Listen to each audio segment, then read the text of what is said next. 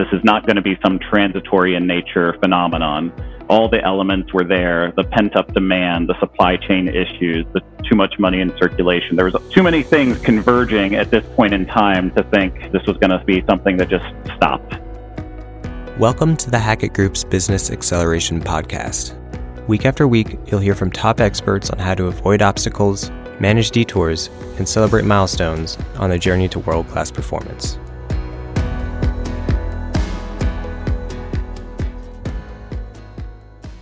Welcome, everyone, to today's podcast on inflation and procurement and supply chain. My name is Nick Walden. I'm your host for today, and I'm joined by my guest, Jonathan Fehring.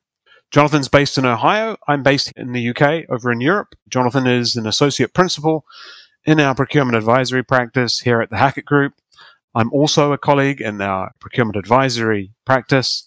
My role today will be to introduce the questions, guide some of the discussion, and to share my own perspectives to add in context as well. So inflation in procurement and supply chain. What the heck is going on? It seems like it's a super exciting, super complicated and distracting topic. Care to get us started? Share some thoughts? Yeah, sure, Nick. I mean, as everybody probably knows, inflation up until last year, up until 2021, wasn't really a huge topic within procurement, right? It hasn't been an issue since the 80s. And now all of a sudden we have last year it was at 5%. Now it's all the way up into the a little over 8%. Whether it's peaked or not, nobody will know. But if you listen to The Economist, they kept saying transitory. This was just a passing fade. But, I think the longevity of it should be a little bit alarming, and it's how wrong some of the so-called experts were at this. I mean, we're seeing record inflation in almost every single category. There's a few that are normal, I think, like toys and vet services. But for the most part, used cars are 40%. Gasoline is through the roof for a variety of reasons, right? But, I think we got very, very loose and irresponsible from a monetary and fiscal policy. You can kind of see that in the early days. The North American inflation rate was twice what it was in Europe. And a lot of that was due to the very aggressive policy response that was done. Yeah, that's just a piece of it, right? There's a lot of other reasons, but I think the start of it, anybody who is looking at increased spending and the actions by the Fed, well, yeah, it definitely helped the U.S. and bounce back faster than a lot of the world. But now what we're seeing is ours is still, much more inflated than other parts. And I do think that's a big reason. The others, the traditional, supply chain bottlenecks having huge issues. There's no doubt about it that COVID was a big driver of this as well. But I do think that the response by the government did jumpstart the inflationary cycle that we're seeing. No, absolutely. You and I have both been working on this topic for at least a year. First, many of the discussions around scarcity and what's happening there, whether or not it was semiconductors. And then we've heard from folks also that there was a global shortage of urea and fertilizer driving scarcity in other areas. We ran our inflation study at the beginning of the year, and then many webcasts, many knowledge share sessions with clients to help them work through this challenge. But you're spot on. Significant volatility, lots of uncertainty, a period of actually much higher demand, and then matched with constraints around supply and disruption, lockdowns, opening up again. You mentioned the money printing, the fiscal stimulus.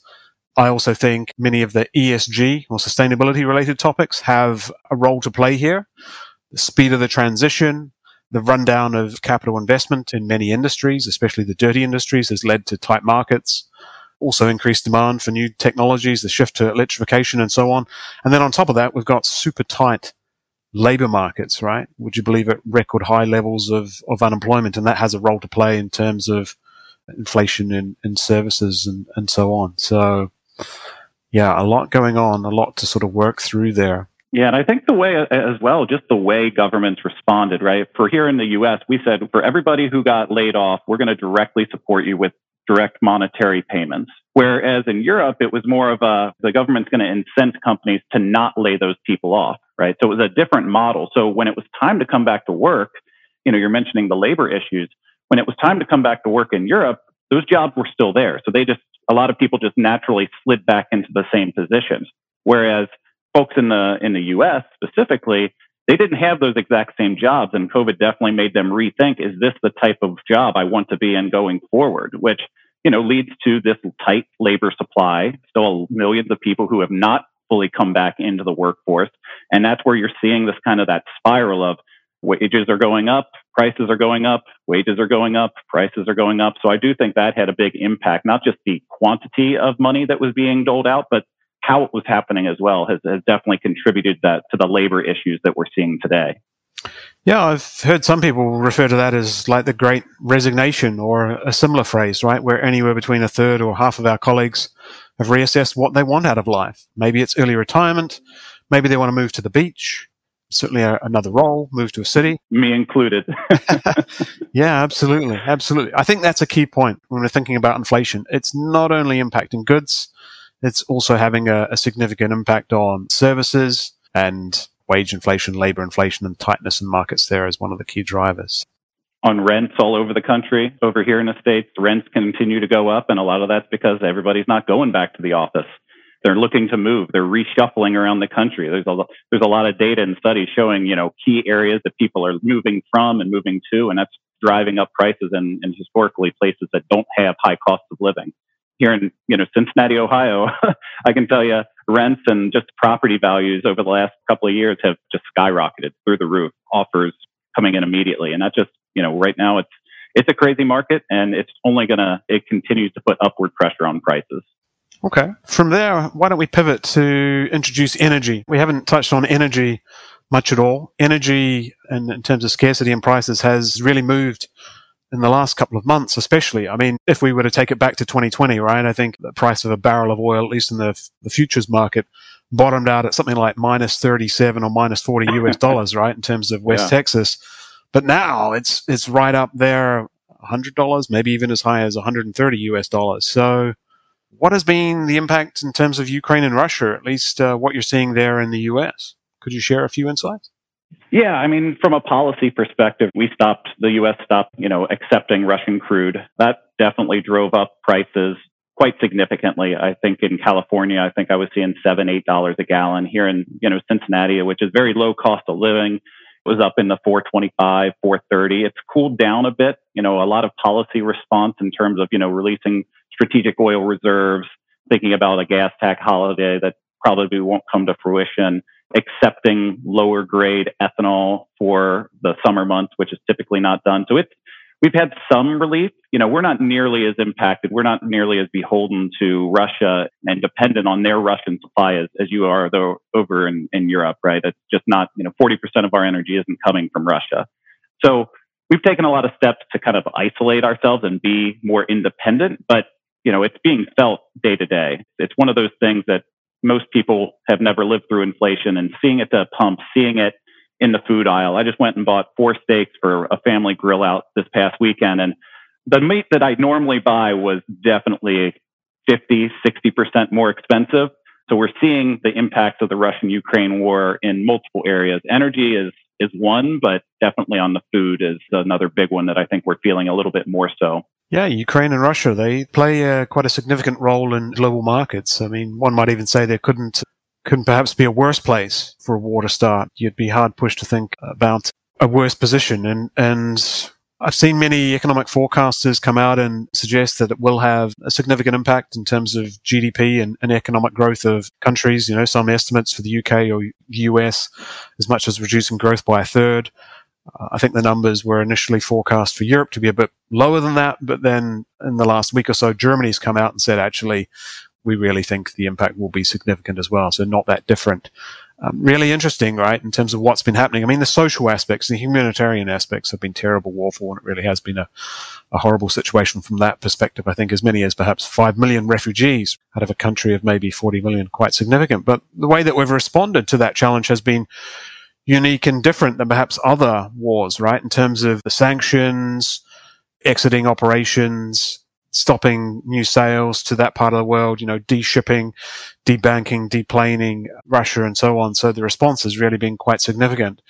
And, from a European perspective, I mean, Europe is, it's really raised some interesting questions around security, right? Because if we think from an energy perspective, Europe probably receives about 50% of their gas from Russia, and then about 25% of their oil. So from an energy security perspective, we've been in the middle of the significant transition from a sustainability perspective, really looking to drive up the usage of renewables, whether or not it is wind or solar, some shift to gas, and then all of a sudden perhaps we need to drastically cut demand to move away from Russian oil and gas, step up our investments into renewables, perhaps also actually look to reactivate some of our nuclear stations and coal there, right? But we've seen immediate impacts in terms of electronics and semiconductors, lots of volatility in the metal market. I did a piece of analysis the other day that perhaps suggested the price of your new EV, or at least the battery going into your EV, will go up by at least 25%. That's a significant jump. Other derivatives in terms of oil, like price of plastics. I hear from some clients they're suffering from shortage of key materials or components that they need in terms of construction or even to build equipment and vehicles and so on. And then, yeah, you were touching on the food aspects. From a Ukraine perspective, it's almost described as the food basket of Europe, up to about 1/3 of global wheat produced there. So certainly a significant amount of geopolitical risk, which, I mean, what are we? We're at the end of April. This has been going on since almost the end of February, so 2 months now. So really quite significant. This might potentially go on for the long haul, which is not good for anyone. Yeah, you have Russia, accusing the North America and European allies as waging a proxy war in Ukraine. And for the first time, really some of the first concrete steps, we've had plenty of sanctions on key Russian people and people close to Vladimir Putin. They've tried to ban Vice President Kamala Harris from going to Russia. I don't think she was going to be going there soon, but for the first time, I think this could also really rile markets as well. For the first time that I saw, Russia actually halted gas exports to, I believe it was Poland and Bulgaria, which, if they do take, as much as they rely on their oil for the money for their economy, if they do start shutting off the pipes, so to speak, to certain European countries in retaliation, that's definitely a risk.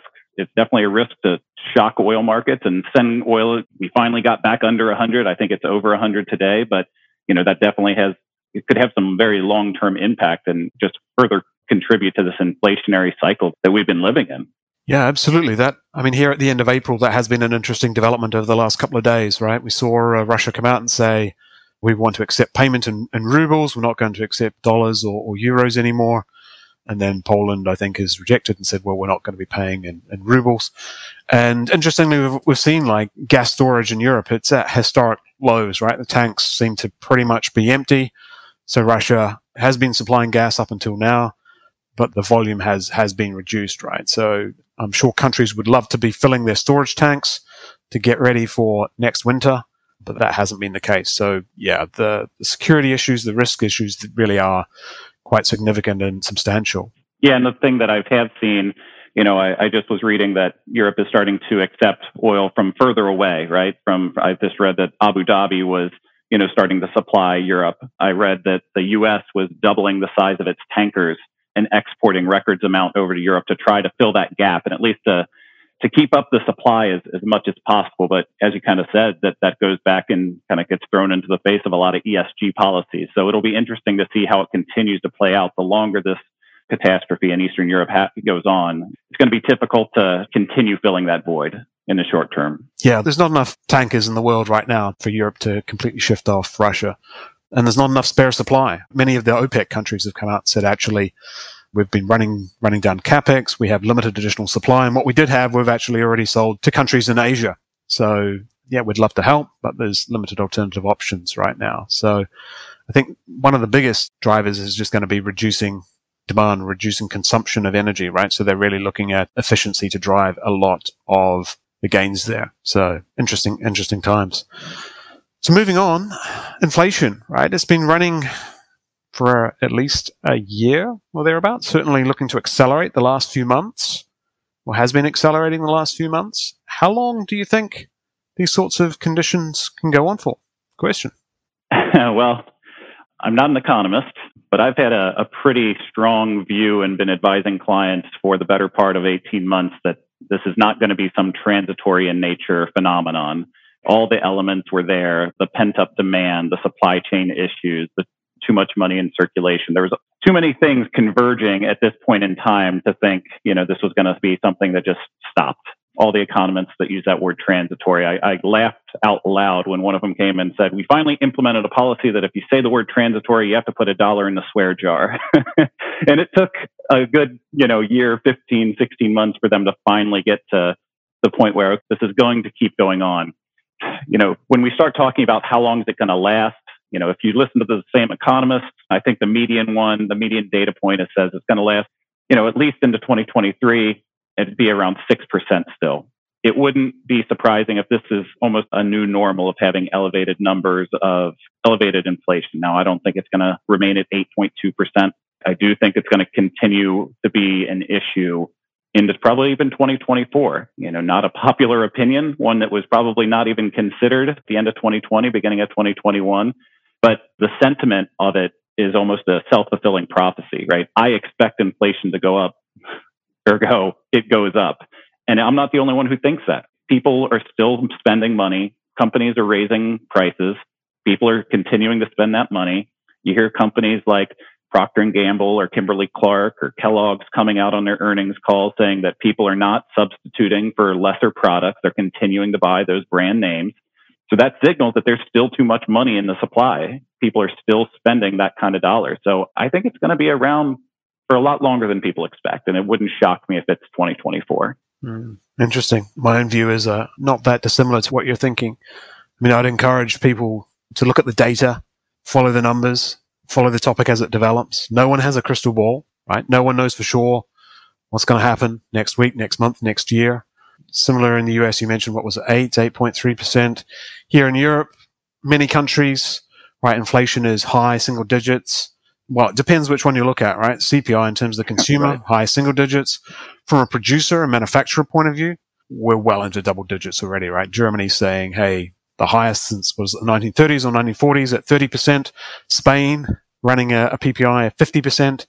The numbers are just crazy. When you mentioned some interesting points there, right? Look at demand, look at supply. And I really think that's where it starts. It is the imbalances in markets from a demand and a supply perspective that are acting together to create this situation. So look at the data, look at how demand might be changing, follow the numbers there. From a supply perspective, whatever spend area, business market, commodity you're interested in, look at the developments in supply, right? Are additional investments in plant or capacity being built? Are they coming online?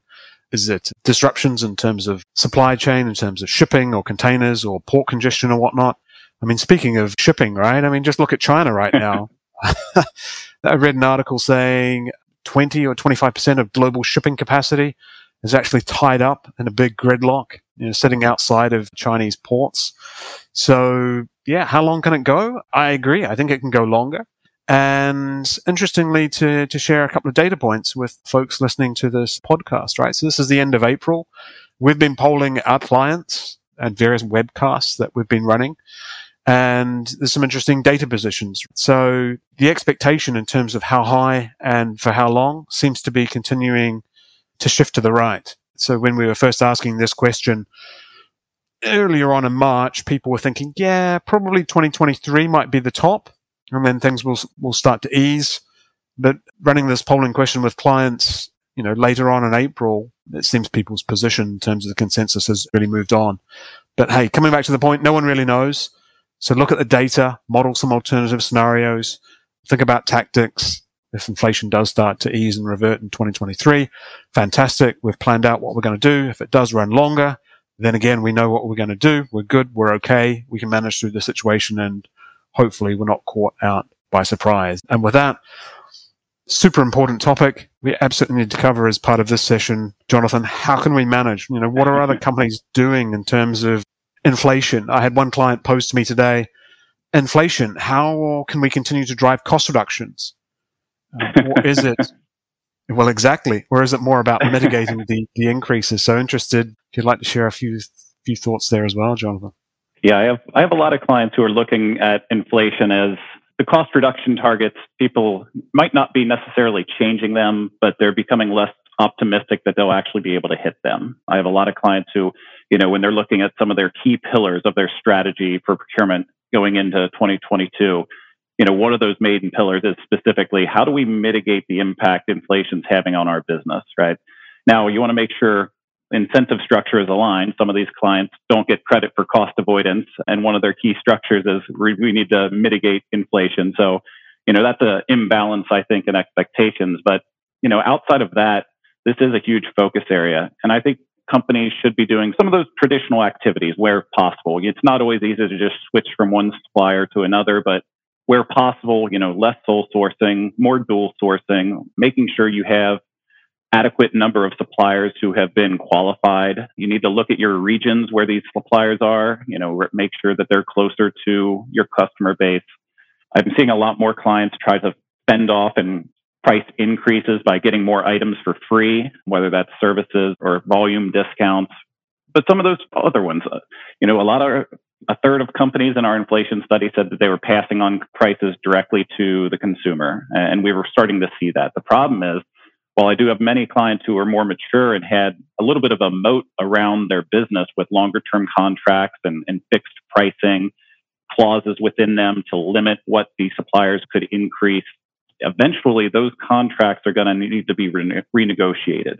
And that's when we're going to start seeing, I think, even more, you know, than that third of companies passing on price increases. I think we're going to see a lot larger ones, because these are the large strategic contracts that are, you know, tens and tens of millions of dollars. They can't just eat that to their bottom line. So it'll be interesting to see come Q2, Q3 earnings results, how CEOs are actually deciding on this, because I'm hearing a more and more angst with some of our clients that are worried about those next really large contracts, as they've been pretty protected for the last 2 years, but that's not going to go on forever. So that's another one. And, you know, there's some other ones that I'm hearing, but trying to change how you actually create the product is a tried and true method, but there's just shortages in the product needed. You know, costs continue to go up. It's a difficult environment out there for sure. I completely agree. I think it makes sense to recognize, for the most part, where we are in sellers' markets for many categories, subcategories, many parts of the world. Maybe some markets, some areas in Asia are an exception, but for the most part, it is sellers' markets, right? And strategies, tactics have to change. You know, we have to recognize that prices are likely going up. You mentioned the point around the discussion of finance over what counts as our savings, typically avoidance, you know, making sure that our team get credit for what they do. But I also like to encourage folks to look at the data, take a data-driven approach, right? If suppliers are coming to you saying, hey, the price is going up, Jonathan, by 25% or even 50%, you might think, whoa, that just sounds crazy. But if you run the numbers, understand the structure of costs and how the different elements are moving, maybe a 50% increase could actually be warranted, and you might find it difficult to push back on that, right? So that's the practical reality. I think we need to look at our pricing or cost adjustment mechanisms. Are they focused around CPI or PPI, or maybe there's a better industry benchmark that we want to look at? But yeah, taking that data-driven approach. Do we need to go to market now, right? Given that it's a seller's market, can we avoid? Can we just roll over what we're running today? There's a couple of specific practices that I've heard from many clients. They're increasingly looking at negotiating or trading for other sort of non-price or non-cost related items, right? So there might be additional value on the table. They might be able to do a deal, especially with suppliers that they've been working with for a number of years. Hey, can you absorb a portion of the cost increase? We can't take it all. We'll look after you a couple of years from now.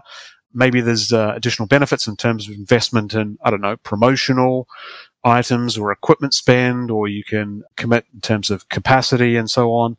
But I think in terms of, if we were to think about delivering cost savings, maybe we need to change the discussion from just talking only about price or cost and actually thinking about how we change the mix, right? And then it's looking at requirements, looking at the specification. And if we look at how some companies responded to semiconductors challenges, you know, whether or not this is Tesla, GM, Ford, BMW, Jaguar, Land Rover, and so on, right? They looked at what they needed to buy, and they looked at options for alternatives, right? Can we shift away from, say, proprietary chips to move to more generics? Can we look at opportunities to change our product in terms of features and functionality? And if you're looking to buy a new car in 2022, maybe you won't appreciate the lack of like electronic fuel management systems or a big screen in your vehicle, in your truck or your car where, you know, you'd get your navigation or your audio entertainment system. But companies have been doing that, and some have even been rewriting software and code and so on. But that's just a couple of examples from semiconductors in terms of how others might be changing requirements or specifications. I think there might also be an opportunity in terms of how we can better manage demand. And if prices are going up, maybe we need to buy less or buy less in certain areas. Here in the U.S., we don't do so well with buying less. We like to buy more. But so I'm at the worst possible time to need a new car, too. It's driving me crazy. I'm seeing this up 40, 50%. And they're, you know, one of the strategies is, okay, we can either pass these costs on to the consumer or we can just start reducing what we're providing, whether that's hotels no longer giving daily service for, you know, cleaning, whether it's cars not giving my seat a cooling situation or my steering wheel. I want those features. So I'm holding off. I'm not going to perpetuate the cycle of continuing to pay more. But I heard many of my top performers have also leaned heavily on their SRM programs over these past couple of years, whether that was during the pandemic to ensuring, you know, making sure they're getting the supplies they needed. But now in the inflationary cycle that we're in, you know, they're still leaning on it from a risk perspective, but from a inflation perspective, they're working with their suppliers to say, hey, here's what's worked for us to mitigate these price increases. Maybe we can go in on it together and we'll share any increases. But SRM programs are, I'm talking to a lot of clients and building out that program because it's been leaned. There's a lot of stress on companies, and the SRM program and investment into it continues to be something, as I don't want to say a silver bullet by any means, but it's definitely, I've seen my top performing clients who have very strong SRM programs, you know, have a little bit of an easier go of it of late over the past 18 months to 2 years. So that's definitely something that companies should be investing in. We've seen a continued trend towards, when you look at the overall value proposition of procurement, the SRM program is taking up a bigger and bigger chunk of that value. And I do think that's going to be something that's going to continue on, and is not a one-off thing that's caused by, you know, the current events. But I do think that's something that's going to continue on, you know, into the future. Great. Thanks, Jonathan. So no single bullet, multiple practices, evaluate options, what you think will work best for your business area, the product line you're supporting, or the spend area that you're working on. I think we're out of time. Thank you so much, Jonathan, for joining me today. It's been a great discussion around inflation, how long it'll run for, what's the impact of Ukraine and Russia, and what the heck's been going on, and how we can manage through that situation. Fantastic. Thank you, everyone, for listening. Thank you. Thanks, Nick. Thanks for listening. You can find the audio, helpful resources, and a transcript of each episode at podcast.thehackettgroup.com. If you liked this episode, please share it. You can also subscribe at Apple Podcasts or your favorite listening app so you never miss an episode. We'd welcome your feedback by tapping the rating on this or any episode, or send us an email at podcast@thehackettgroup.com. The Hackett Group is the global leader in defining and enabling world-class performance. Learn how we can assist with your improvement journey at www.thehackettgroup.com.